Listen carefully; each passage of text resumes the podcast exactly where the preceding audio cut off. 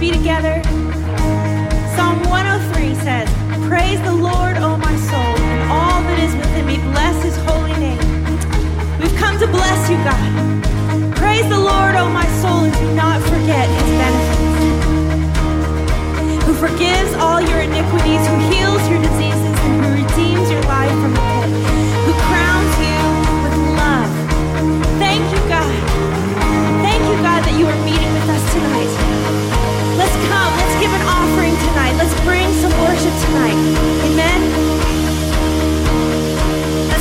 together. Come on.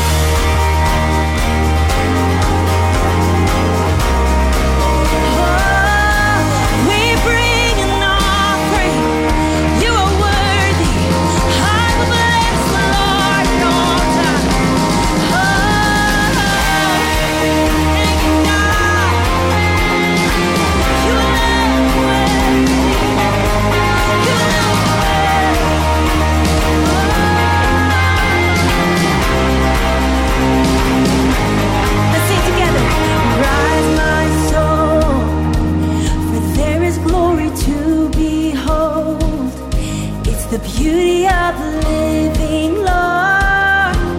Oh, God be praised, God be praised. Fix our eyes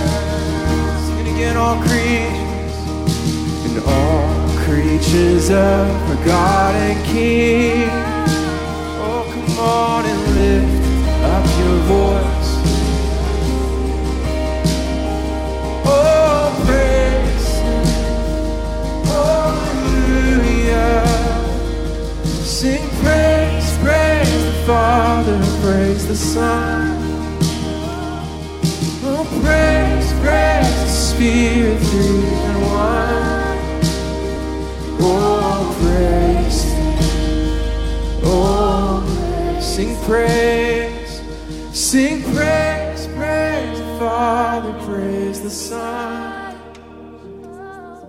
And praise, praise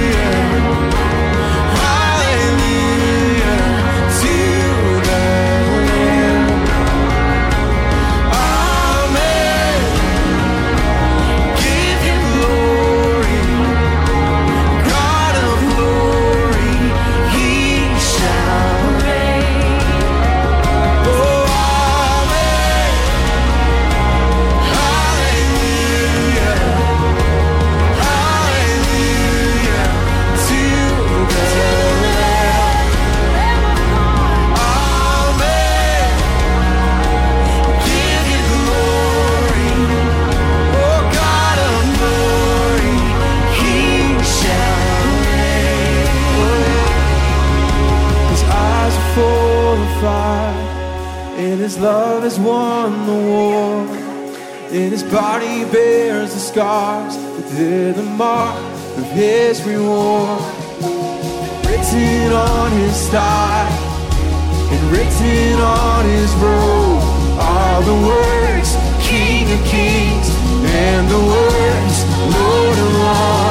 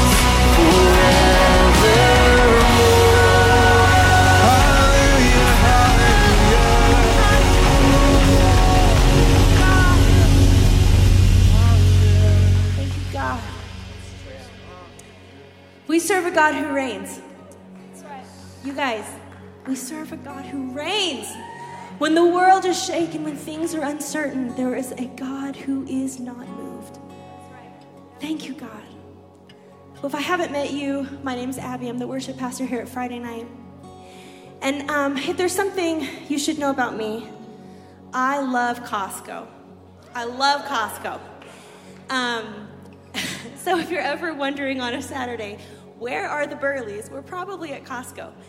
Um, but recently, I was at Costco and I am checking out with my three month old Maggie, who is done. She's just crying her head off. And I go to pay for my groceries, and my card is declined. We've all been there, right? And it was not like, swipe it again. It was like, do not pass go, full stop, call the bank, you're done. So a woman, a couple people behind me, comes up and she puts her hand on my shoulder and says, Please let me pay for your groceries. And I did what all of us probably do when someone offers help. We say, What do we do? Oh, that's okay. I'm not in need. It's okay, guys. I want everyone to know I don't need your help. There's money in the bank. And she said, No, I see you. Let me do this for you. So she pays for my groceries, and I go and I get in the car, and I have this overwhelming sense of being seen by the Father. And I think sometimes we don't want to come to God with the little things. Was this a moment of life or death? No. Could I have left without paying and not taking my groceries? Yes, it's not the end of the world. But God saw me, and He used that amazing woman to bless me. And I heard the Lord say so clearly I am not bored with the details of your life. And I feel like that's a word for us tonight that some of us are carrying things that are making us just soul weary. Are they life or death? Maybe not. But we don't bring them to God because we say, I'm not in need. I only need to come to God with the big things. But I want to tell you tonight God is not bored with the details of your life. We serve a God who is a good father, and he wants us to run to him again and again and again and again. So as we give tonight, maybe there are some things that we can create a moment of surrender here, some things that we can bring to the Father. Amen. God, thank you that you are a God who reigns over all, but you are also a God who meets us in the small things of life. And I pray, God, that as we bring an offering of worship tonight, that you would remind us that you are near, even in the moments that are small, that seem insignificant. So I pray that you are glorified in these gifts, God, that you go with them to bring hope and life to the world around us. In the name of Jesus, amen. Let's continue to worship as we give.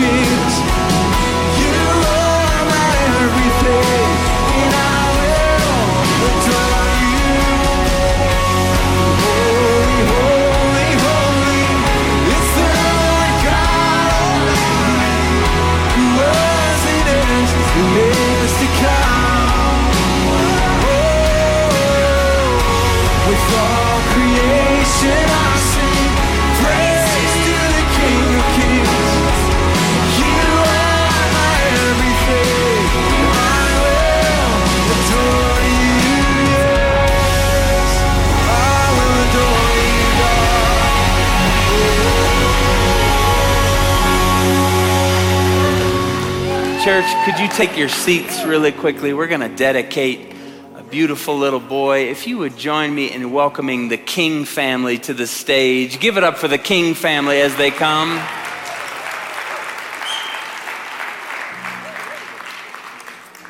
The Von Trapp family singers. The family Von Trapp. Are they here? Are the Kings here? Bueller. Okay. Well, if the Kings are here in the next couple minutes, holler at me. Otherwise, anyone else got a baby? Anyone else got a anyone else pregnant? Anyone else thinking about having a baby, okay? We can pray. All right. Fantastic. Would you stand back up with me? That was just excellent. It's been a great night here at church. Have a great weekend. Go from here in God's grace and peace. No, take two minutes, cross the aisle, hug a neck, shake a hand, be nice to each other in Jesus' name. One, two, three, go.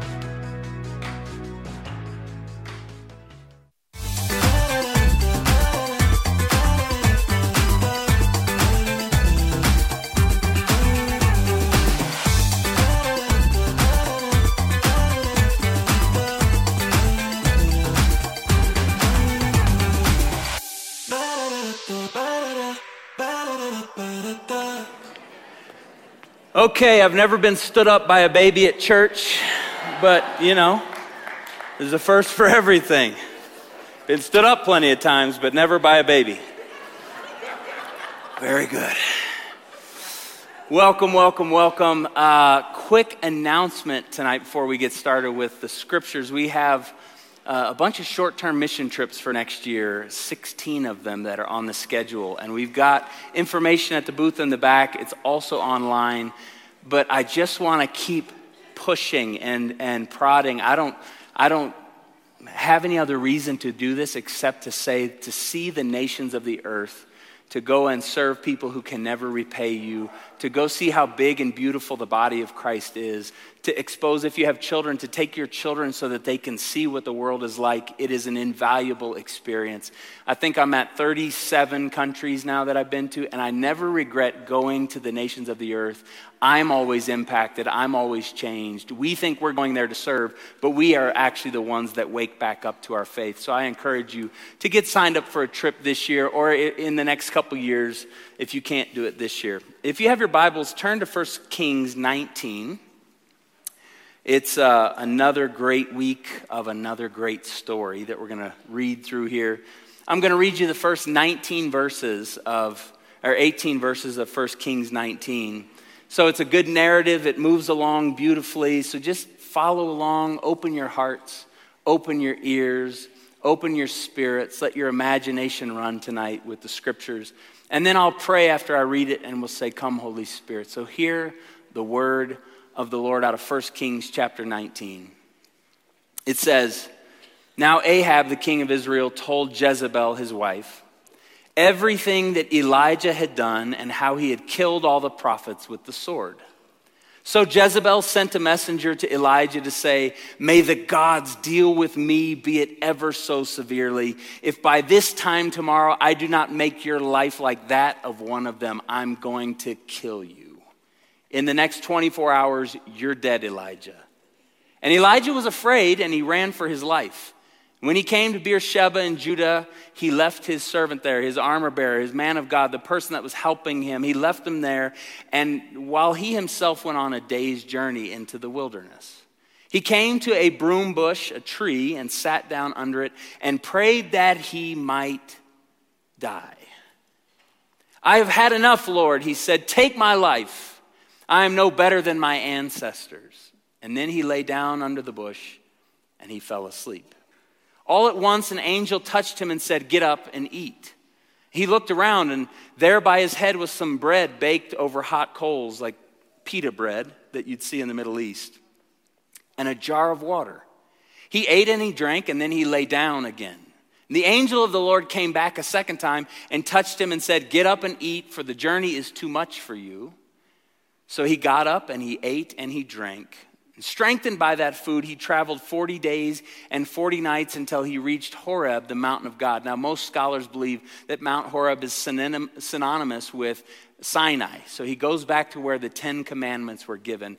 It's a 200 mile journey from where he was, 40 days by foot by himself. There he went into a cave and he spent the night. And the word of the Lord came to him in the cave What are you doing here, Elijah? He replied, I've been very zealous for the Lord God Almighty, and the Israelites have rejected your covenant. They've torn down your altars, and they've put your prophets to death with the sword, and I'm the only one left. And now they're trying to kill me too.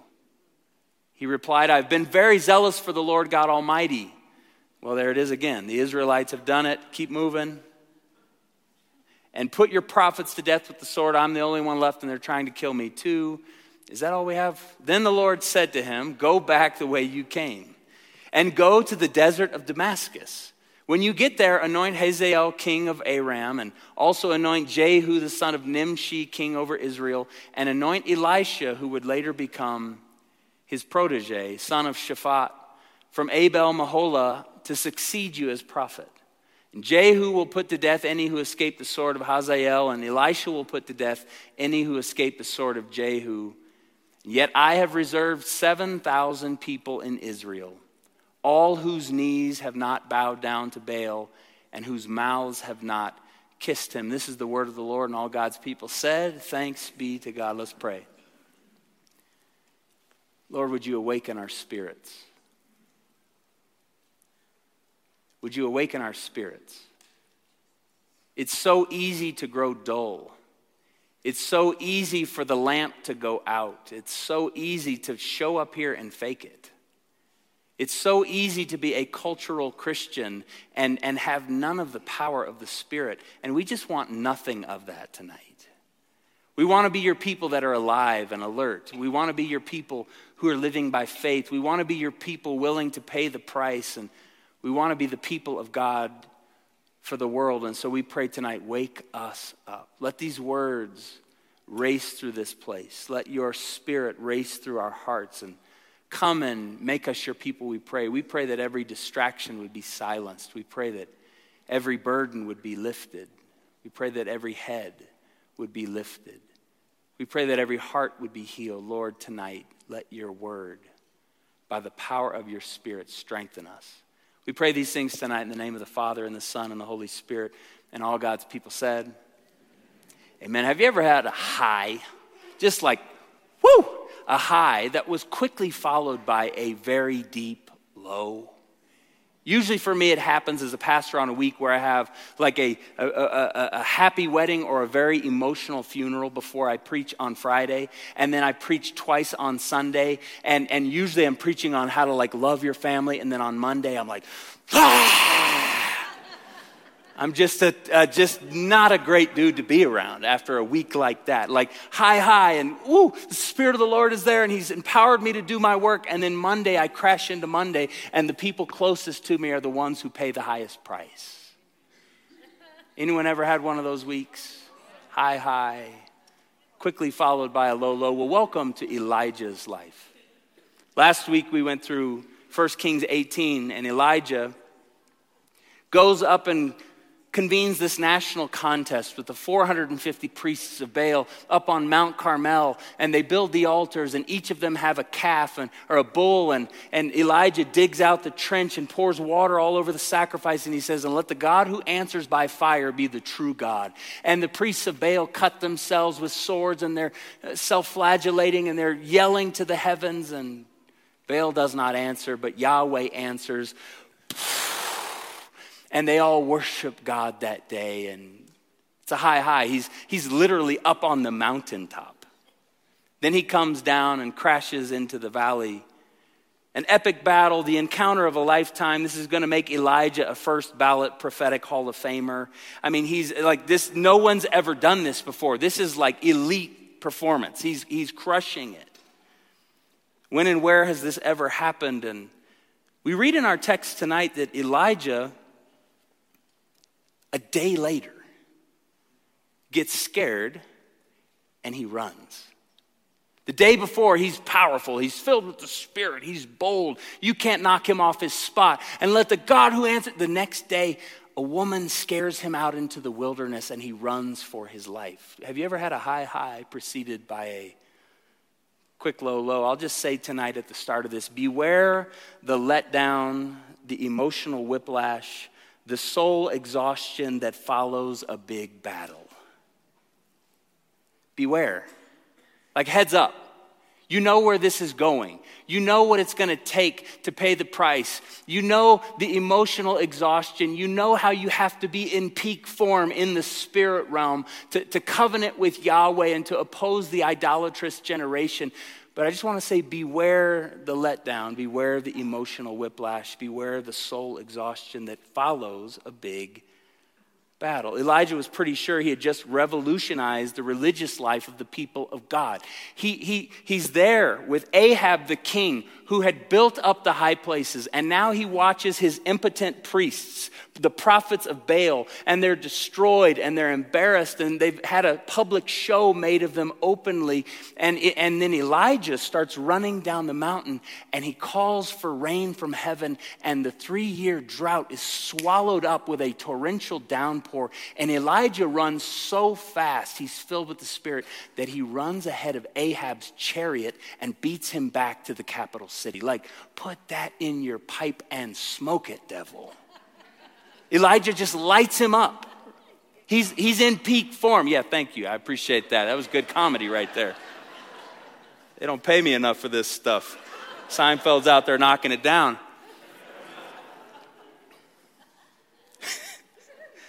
Elijah tore down the altars. He's sure that he has revolutionized a religious reform in the nation. These people are going to come back to Yahweh because they just saw with irrefutable evidence that this is the God of the heavens and the earth, and Baal is powerless. But that's not what happens.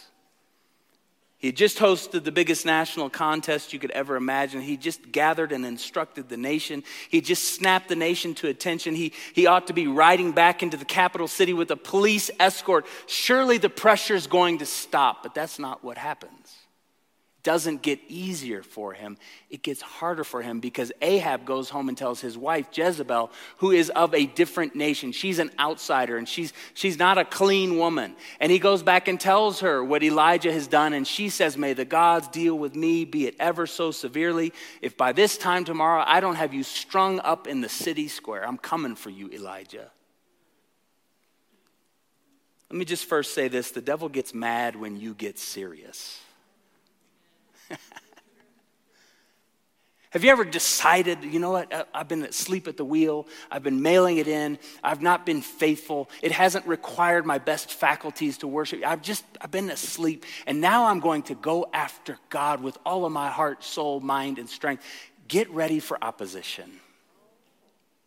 The devil is not threatened by an impotent church.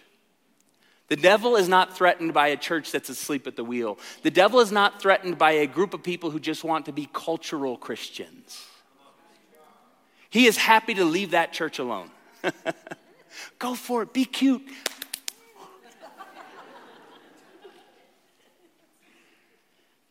But the devil gets mad when you get serious. And I'll just say to you if you're going to follow God, expect resistance. I'll say this sometimes we have difficulty because we're simply stupid.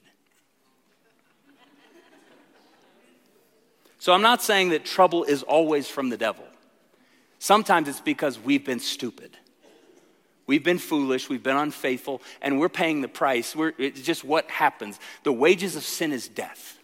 You sow that seed into the ground, what harvest do you expect to come up? So let's not just blame everything on the devil. When we've been unfaithful, let's just name it and repent and move on and start planting new seeds that we can receive a new harvest in the future. So let's not, it's not always the devil's fault, right? But do you know that you're in a spiritual battle? Do you know that the stakes are high? Do you know that the enemy wants you to quit? Do you know that the enemy wants to wear you out? Do you know that the enemy wants to do a staring contest and see who blinks first? Do you know that the enemy wants us to be tired and worn out? In Ephesians 6:10, we know, finally, my brothers and sisters, be strong in the Lord and in his mighty power. Put on the full armor of God so that we, we may wage war against the devil, for we do not wrestle against flesh and blood, but against principalities and powers and rulers of the darkness of this world. We're wrestling against spiritual wickedness in high places. Paul wants us to be ready for the fight. Paul wants us to expect resistance. Paul knows that when the body of Christ gets serious, the enemy doubles down to resist us. Do not be unwise about the devil's scheme. There's a contest for our worship. There's a contest for our affection. There's a contest for our hearts in the heavenly realms. What does Elijah do when the stakes get high? What does Elijah do when he's crashed into the valley of, of bewilderment and despair, when he's depleted, when he doesn't have any strength left, when he's spent it all on the top of Mount Carmel? What does he do the next day? He falls into self pity. Oh, I've done this a thousand times. Oh, no one else is paying the price like me. Oh, no one else has a hard life like me. No one else does what I have to do. And no one else does it. My wife's like, shut up. I've got three kids. Your life is not that hard. Why don't you drive to work, okay? Close the office door. Oh, that's so sweet. Anyone else been in self pity? You're just exhausted. The enemy's just trying to get you to quit. The enemy's trying to get you to think that you're the only one left.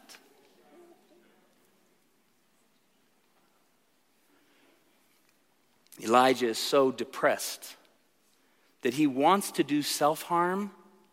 He wants to hurt himself, but he ends up asking God to perform an assisted suicide. Like, let's just read the Bible. Let's not, let's not sort of make the Bible real cute. Let's read the Bible. He says, Kill me now, God. I don't have enough courage to do it, and I'm not sure what that would, you know, do to my status with you, but just take me out right now. End it. I, he, he leaves his guy and he goes a day's journey into the wilderness like he doesn't want to be found. He wants to die and he doesn't want his body to be recovered. Read the Bible. And then he goes on another 40 day journey. He leaves from that place. He's desperate. He wants to quit. He's got nothing left, no fight in him. Have you ever been to that brink where you're just done? Welcome to the human condition. This story is going to get better. This story is going to show us that God is going to meet us in these moments. But it's okay to just say there are these moments where I've been on the high mountain the day before and God's Spirit was moving, and then I crash down into the valley and I want to go hide and I want to find a hole and, and, I, and I fall into self pity and I want God to end it all. And he says, it says, when he came to Beersheba in Judah, he left his servant there while he himself went a day's journey into the wilderness. And he came to a broom bush and sat down under it, and he prayed that he might die. I can't, I can't, I can't. How many times have I sat with people in hospital rooms and they say, I can't, I can't do it anymore? How many living rooms have I been in when I've seen the desperation wash over people's faces? I, I can't do it, and I, I don't have another run in me. Take my life, he said. I'm no better than my ancestors. I'll just say from the highest mountain of victory, Elijah crashes into the lowest valley of despair in one day. He's afraid. He's lost his self confidence. He's spent. His emotions are fried. His heart is tired. But do you know what the next verse says? And this is where it pivots toward good news. So far, we've just named the realities of being human. But thank God the story doesn't stay with the realities of being human. It pivots toward good news here. It says, Then he lay down under the bush and he fell asleep. And all at once, an angel, the Hebrew says the angel of the Lord. And, and as you read on throughout the Old Testament, what you discover is the angel of the Lord is Jesus. Jesus racing into the story. Before he, he was born of the virgin, Jesus has always been, he always was. Before God said, let there be, Jesus was, right? So Jesus didn't show up in the middle of the story as some new invention. The angel of the Lord, like Jesus goes out into the wilderness, the angel of the Lord gets down with a very desperate man and he touches him. And everything changes when Jesus touches you. And Jesus says, Get up and eat. And he looked around, and there by his head was some baked bread over coals and a jar of water. And he ate and he drank, and then, and then he lay down again. Have you ever been so tired that you, you, you take a nap and then you get up and you like just scarf something and then you fall back to, like, welcome. That's okay too. That's on the table too. Sometimes that's what life leads us to do. And he ate and drank and he lay down again. I'll just say in this chapter, we have two naps, two meals, and a great overnight sleep.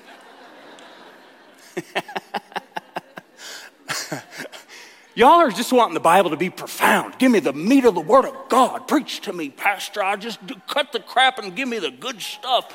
Sometimes a nap is the good stuff.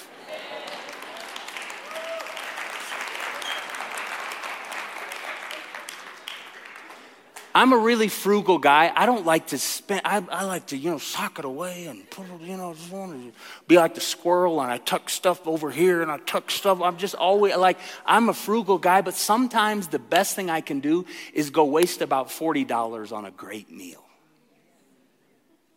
I remember doing a funeral and I was so exhausted. It was down south and went from the funeral. I, I God, I can feel the exhaustion just telling you about it.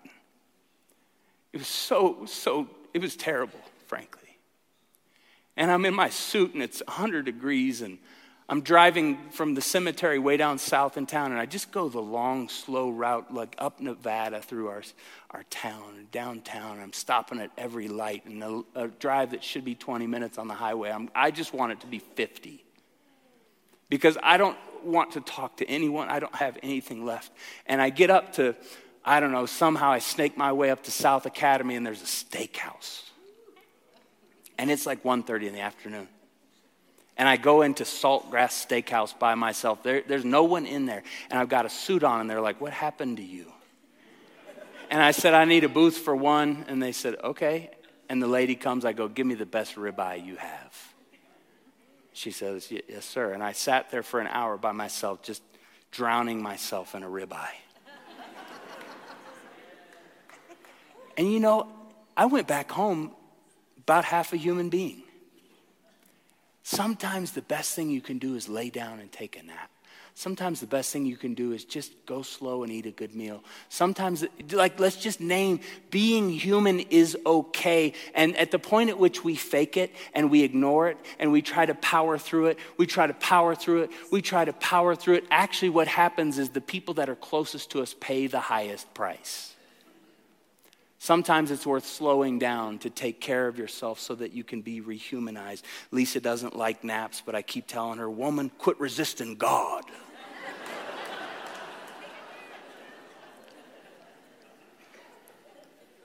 Repent. So I'll just tuck this away. Again, this sounds too practical, and some of you think that this isn't deep teaching. That's fine. Uh, There's always next week, but I'll say,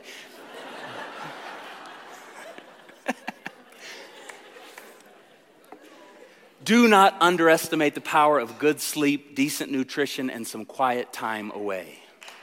You need it.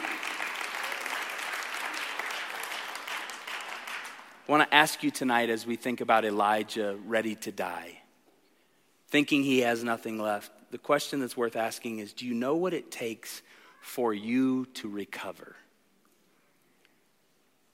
Do you know how you recover?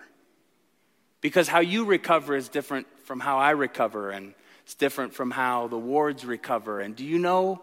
Do you know how to recover after a season of a big, big push? Some of us foolishly go from one adrenaline laced project to another, and we live like this, and we run, and we contracts at this, and meetings, and conferences, and travel, and getting on planes, and sports for the kids. And no wonder the Church of America has lost its power because we're just so exhausted. You know, Jesus, he's out in the wilderness for 40 days, 40 days, 40, just like Elijah. Elijah goes out into the wilderness for 40 days and he comes back powerful. Jesus goes out into the wilderness for 40 days. He doesn't pray, or he doesn't, he does pray. He does pray. Jesus prays. Jesus does not eat. He does.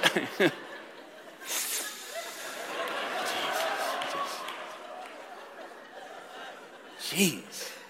Sorry, Jesus. False advertising.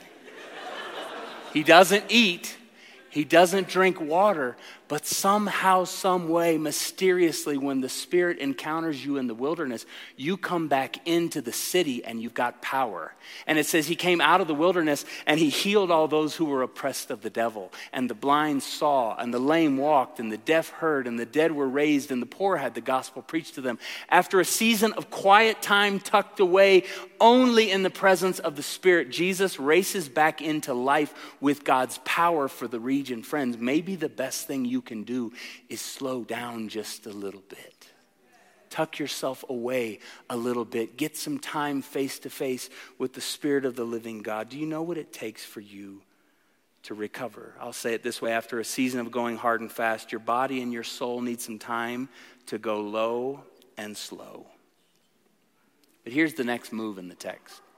We've got another little hinge here where it pivots. And Elijah was running and he was afraid. He had abdicated his responsibilities. He forsook his call. He was, he, he, it's so, it's just interesting to me that he, he had the power to go up against 450 priests of Baal, but Jezebel knocked him off of his spot after he'd come off of the mountaintop. And so in this moment of despair, in this moment of self-doubt, in this moment where he wanted God to end his life, God doesn't leave the story there.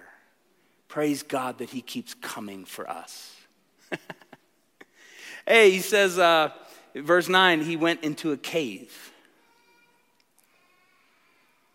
It's the image of a retreat. He, he, he's wanting to end it all again. He doesn't want his body to be found. He's, he, he's, he's living without much food and he's on the brink and he wants God to end his life. And in verse 9, God says to him, What are you doing here, Elijah? Has God ever spoken to you like that? Have you ever run away from God and you thought you were going to get away with it? some, some people have told me about this. I, have I've heard. I've, I've, I've, you know, I've been there. I've run away from God and I thought I was going to get away from it. And you know what he said to me? what are you doing here, Daniel? Your parents raised you better than this. They told you since you were a child that you're filled with an excellent spirit. They've told you that you're going to be a man of God for the world. They've told you that you're anointed by the Spirit of the living God to speak good news to the poor. Hey, Daniel, what are you doing here? Because this isn't who you are, this isn't your identity. You can run, but you can't hide. What are you doing here, Elijah? God says to him. That's verse 9. And then verse 13. Then a voice said to him again, What are you doing here, Elijah? Have you ever had someone just nag you like it's a holy nag? Like, like, hey dad, hey dad, hey dad, hey dad, hey dad, hey, when you said you would do this, dad, when are you gonna do that? Leave me. What are you doing here, Dad? What are you doing here, Dad? What are you, hey, why don't you rise up into your word? Why don't you actually do what you said you were to do? Take us to Sonic to get ice cream. What are you doing here? What are you doing here? What are you doing here? God keeps coming to him. And then in verse 15, God gets really direct with Elijah and he says, Go back. Elijah, I gave you some time. It's okay. You were exhausted, you were depleted. The letdown, the emotional whiplash, it got you. That's normal. I'm to let you tuck away in the cave. I'm to let you run through the wilderness. And I'm so gracious that even as you run away and abdicate your responsibilities, I'm to give you bread and I'm to give you water and I'm to let you lay down and take a rest. I'm to give you bread. I'm to give you water. And I'm to let you lay down and take a rest. I'll let you go hide in the cave for just a little bit. But this is the God who ultimately loves us too much to leave us alone in the back of the cave. What are you doing here, Elijah? Go back the way you came. Let's go. Stand up. It's time. I've given you time. You're refreshed. Now you've got to live back into your vocation. I have put too much in you to let you squander it. Go back. Go back. I want to ask you tonight what are you running from? What are you running from? You knew from a young age God demanded something of your life, that He gave you a dream, that He birthed something in your spirit. You went to a youth camp one time when you were 14 and you left your parents for the week and you worshiped and you played and you had so much fun. And the Holy Spirit, somewhere in that week, dropped a dream. And you just knew it. And you actually had childlike enough faith to believe it and to be excited about it. And then life keeps coming. And then wounds keep happening. And then bills keep stacking up. And adult responsibilities come your way. And it just piles on. It piles on. And the debris of life clutters around the, the, the, the construction site of the dreams of God in our spirit. And it buries it. God will not leave us there. Hey, what are you doing? What are you doing with that dream I gave you? What are you doing? Wake up. And he says to us ultimately, go back, go back. I'm not going to let you run from this thing. Go back the way you came. And I just want to ask you tonight, what are you running from? That God has put in your spirit to give to the world. He is not going to let you very easily get off the hook because He loves you so much to put you in a spot to actually execute the plan that He dropped in your spirit. What are you running from? I am not saying that you should run back into something that's dangerous. Please hear me. You could hear a text like this and you go, Well, actually, I had to get my kids out because it was, it was dangerous for them. Now, I'm not saying be foolish and, and put yourself in harm's way. That's not what I'm saying. I'm saying the dreams that God has given you, what are you running from? I am saying that you cannot run from and continue to ignore a process of healing that the Lord is wanting to take you on. Elijah was wounded. Elijah was broken. Elijah had lost hope. He had lost heart for the future, and God does not ultimately let us stay tucked in the back of that cave. Go back the way you came, Elijah. I'll say it this way what you bury, you will carry. You can't, you can't run. I'm just, I've got that habit, I've got that issue, I've got that kind of secret sin, and I'm just, I'm just gonna keep going, I'm gonna keep going, I'm gonna keep going. Oh, I got all these friends. I just- I'm around the people of God. La, la, la, la, la. I'm good, I'm good, I'm good, I'm good, I'm good. I'm gonna distract myself, I'm gonna ignore it. What you bury, you will carry into the future. I promise you.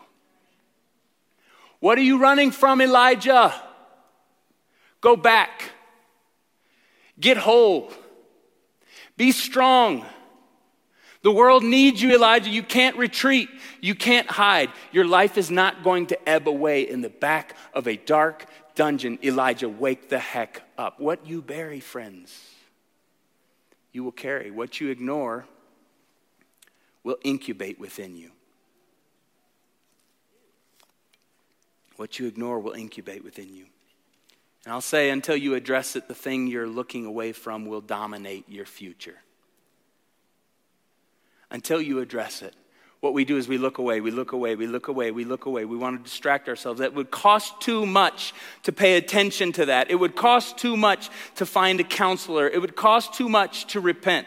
It would cost too much to say, I'm sorry, I was wrong, please forgive me. So I'm just going to kind of fake it, fake it, fake it, and maybe just one mysterious day I'll show up and it will have handled itself. No, no, no. What you look away from will continue to dominate your future. So Elijah hears from the Lord Elijah, what are you running from?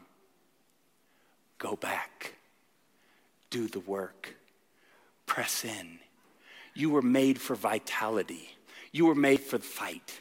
You were made with vigor in your being. You were made, you were well made. You were blessed when I made you. I made you for the war. I made you for the fight. I made you to go to the top and to call down fire. I made you to press in. Elijah, I'm not going to let you stay here. God wants to speak to all of us tonight like he spoke to Elijah. God wants to ask us questions tonight like he asked of Elijah. He said, What are you doing here? And then he says, Go back. This text makes us think about how God speaks to us. So I want to just drop down for a few more minutes. I'm, I'm getting ready to land the plane, but I want you to think about how God speaks to us. And this is one of the most iconic texts about the voice of the living God. We read it earlier. But in verse 11, the Lord said, Go out and stand on the mountain in the presence of the Lord. He calls them out of the cave. Go back.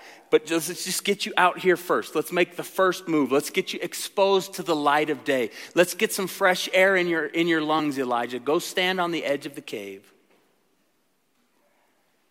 and wait for the presence of the Lord, for the Lord is about to pass by. Then a great and powerful wind tore the mountains apart and shattered the rocks before the Lord.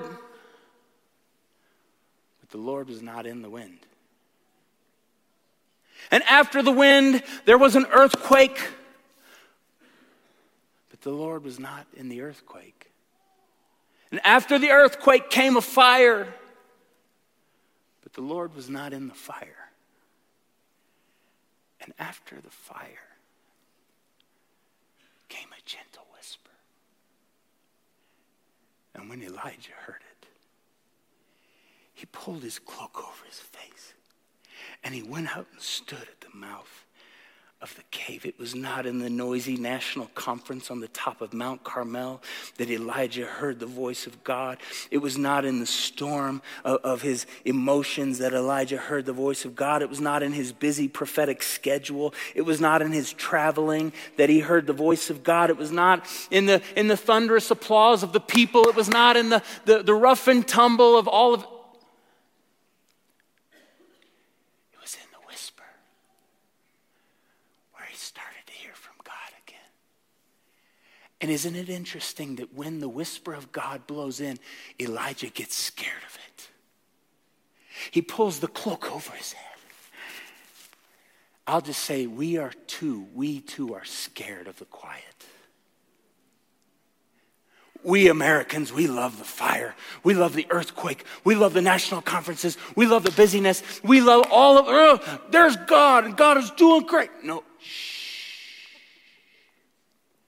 God can be heard in the still, small voice. You know what? In the Hebrew, the still small voice is the English translation that we're so used to, but the Hebrew translation, a better translation, is the sound beyond the silence. You want to hear God? Get quiet. You want to hear God? Get up in the morning and don't touch your phone. And say, Come, Holy Spirit. I need you. Oh, I need you. Every hour I need you. My one defense, my righteousness. Oh, God. How I need you. I've got these kids. They're going to come down the stairs in about 30 minutes. I have no idea what to do to be a great dad. I have no idea what they're facing out there in the world. And frankly, Lord, as I watch the news cycle and as I listen to all the bullet points of what's happening, it scares me. But God, I need you to speak to me about my kids. Lord, would you take care of this church? Would you take care of our people? Would you take care of those who are without jobs? Lord, would you speak to those who are hopeless? And would you help those who are on the brink and those who are living in despair? Oh, God, would you help? Do you hear him? Can you feel his presence in the silence? Do you know that God is always there? Here's the thing. Lisa, come here. We didn't talk about this. Come here.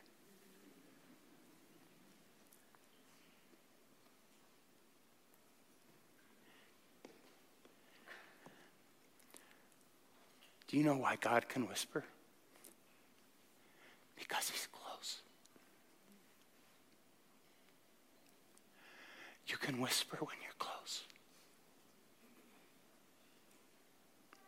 We think he's this big and powerful God, and he's so far out there that he's got to shout to get out. No, he can whisper because he's close. And in the morning, you get up and you say, God, I need you. And we, we start off the day thinking he's way out there, but then he goes, Peace I leave with you. My peace I give to you. I do not give it as the world gives it to you. Do not let your hearts be troubled. Do not be afraid. And then 6 a.m., I hear the little footsteps of my, my whole life of responsibility come down. And somehow, some way, there's a peace be still in my soul. We can wait on the Lord, wait patiently for the Lord. Those who wait on the Lord will renew their strength. They'll mount up on wings like eagles. They'll run and not be weary. They'll walk and not be faint. If you will give yourself over to the quiet in a world that is drunk on noise you will be the people of God who step out into the noise, and you will be the gentle whisper of God's voice. Friends, today, I'm begging you to make quiet space for the Lord every single day. It is not hard. It does not, it's not rocket science. You don't have to have a master's of divinity to do this. What you do is you go find a room and you shut the door and you take a chair and you, you sit in the chair and you get your coffee and you open the scriptures and you go, God, I need you. He's not in the earthquake. He's not in the storm. He's not in the fire. He's not in all the activity. If you find him in the whisper, then you will step out into the storm and you will have the power of the Spirit of God on your life. Friends, tonight, I'm here to tell you God is close and God is speaking. Are you listening? Elijah got scared of the quiet. But the saints that I know that have walked with God for a long time are those who get really comfortable living in the quiet spaces with God. Tonight, I want you to make a daily practice, multiple times a day, of sitting quietly to wait on God. As we come to close, I want to ask this same question that God asked Elijah, and I want to ask it of you. And if you could bring the house lights down just a little bit. The band is going to come, they'll get a little music pad going here, but I want us to to turn this into a time of ref- reflection and prayer. Could you turn the stage lights down even?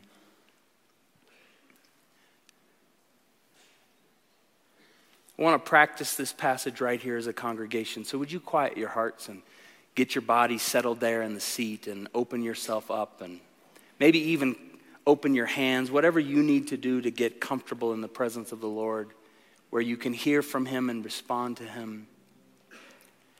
I want to ask you what are you doing here? I want to ask you what are you running from? Is there anything you're ignoring? Is there anything you're afraid to talk about?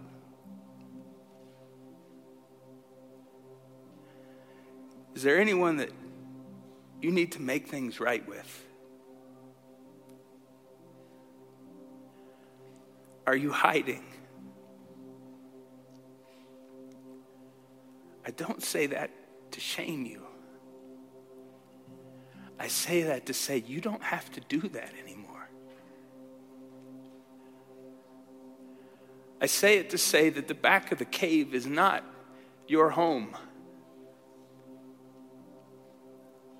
I say it to say you are made with way too much greatness to run away. What are you doing here? There's an invitation to come back home for all of us tonight. There's an invitation to step back into our greatness tonight. And I say that unapologetically. In every single one of you, there is greatness. God put it there. And the enemy wants you to run from it. The enemy wants you to go tuck in the cave. What are you running from? It's unnecessary. I want to say to you the next phrase Go back the way you came. Go back. Reawaken the dream. Go back. Step back into your power. Go back. Covenant with God again. You will not find a more fulfilling life than covenanting with God. It may cost you everything, but you'll be happy. you may need a good nap and a good meal and some quiet time away regularly, but you'll be happy. Because those who are locked in with Yahweh are happy. Those who look to the Lord are radiant, and their faces are never covered with shame. In the presence of the Lord, there's fullness of joy. At his right hand, there are pleasures forevermore. You, the only way you'll be happy is if you go back. So, friends, tonight, would you hear from the Spirit of the living God? Go back the way you came. Step back into your life with strength. Step back in with boldness. Step back in with vigor. Step back in with faith. Let me also say this. I didn't plan to say this, but I know I know prophetically I'm supposed to say this. Some of you do need a season of hibernation right now. You have paid the price. You have you have you have wept bitter tears and you have you have been depleted and you've you've lost so much. It's okay. There, do not walk away tonight feeling shamed. No. Those of you who are in the room tonight and you know you need to tuck away for a little bit, you know as I'm saying it that that's you. Enter into that season and receive the season of naps and good food and quiet time away and let God heal you. That's okay. You need that. So if that's you tonight, receive that word and you will hear the Lord when he says it's time to go back. Friends, tonight, would you stand with me?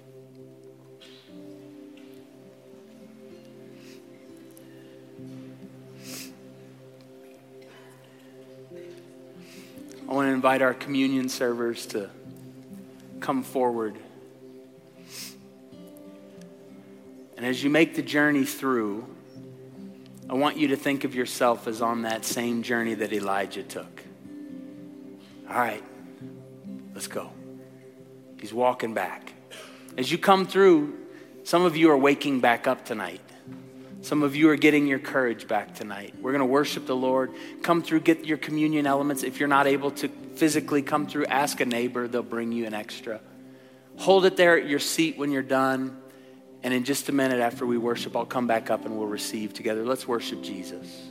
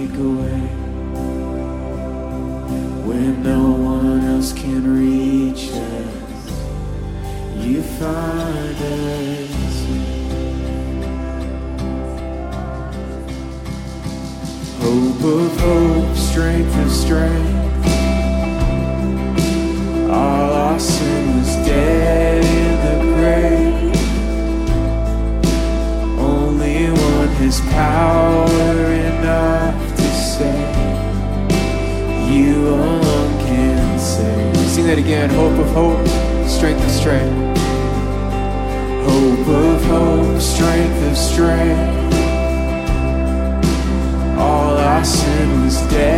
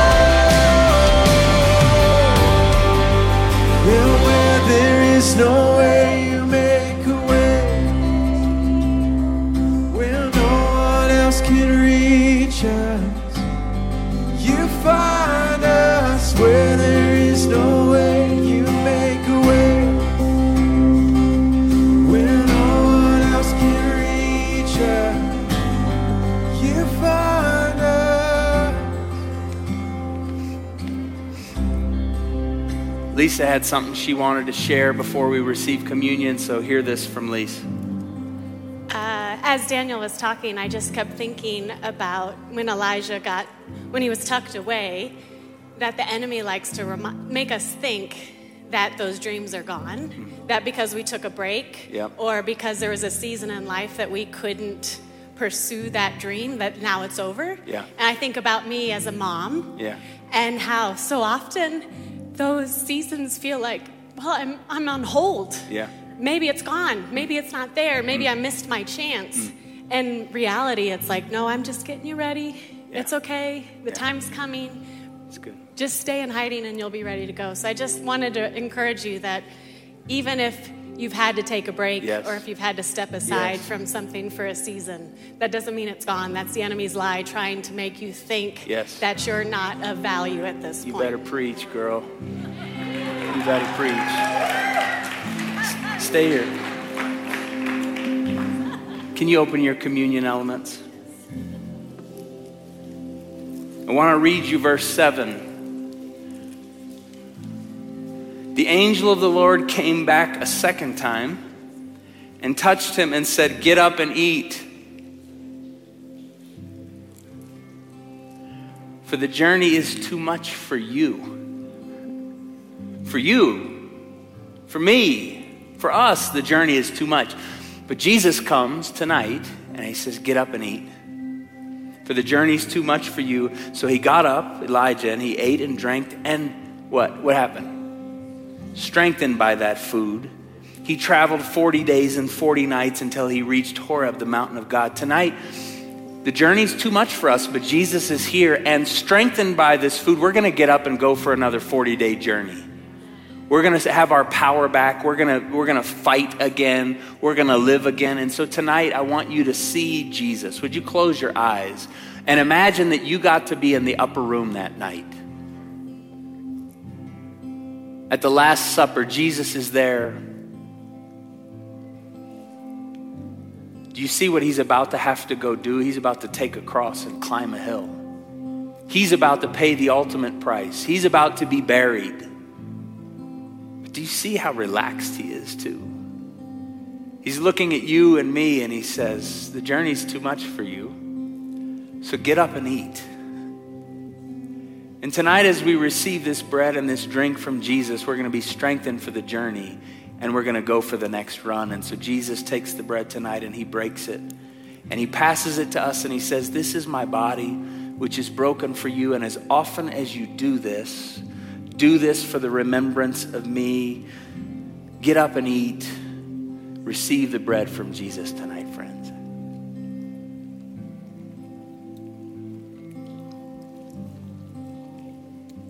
What is this cup all about? This cup is all about forgiveness.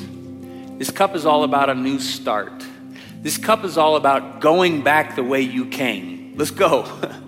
Jesus says, This cup is the new covenant given in my blood, and it's given for the remission of your sins. And as often as you do this, do this for the remembrance of me. Friends, tonight, God is for you. Your sins have been forgiven. Drink up to this forgiveness. Let's worship the Lord together. Death could not hold you. The veil tore before you. You silenced the boast of sin and grave. The heavens are roaring.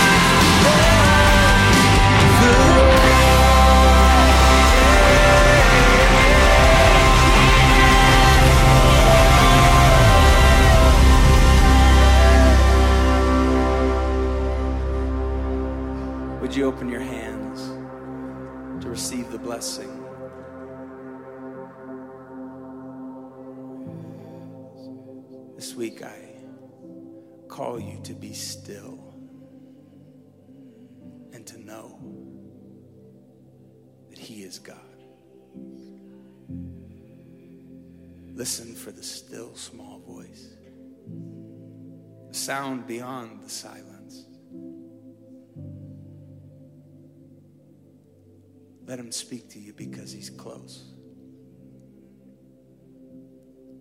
This week, I pray for power to go back the way that you came. this week, I pray for fearlessness. This week, I pray no shame. This week, I pray that you'd play big, no playing small. This week, I pray that you'd be courageous. This week, I pray that you would be joyful. May the joy of the Lord be your strength. I pray, may the Lord our God bless you and may he keep you. May he make his face to shine upon you and may he be gracious to you. And may the Lord lift his bright, smiling countenance upon you and all of your people. And may he grant you shalom tonight in the name of the Father and the Son the Holy Spirit. And all God's people said, Can we give the Lord thanks for what he's done here tonight? 801. Whew couple things. We'll have our prayer team down front. Um, I'm supposed to tell you again that there's the uh, mission trip information in the back. If you're new, come see us at Guest Central and go from here tonight in God's grace and peace. So much love.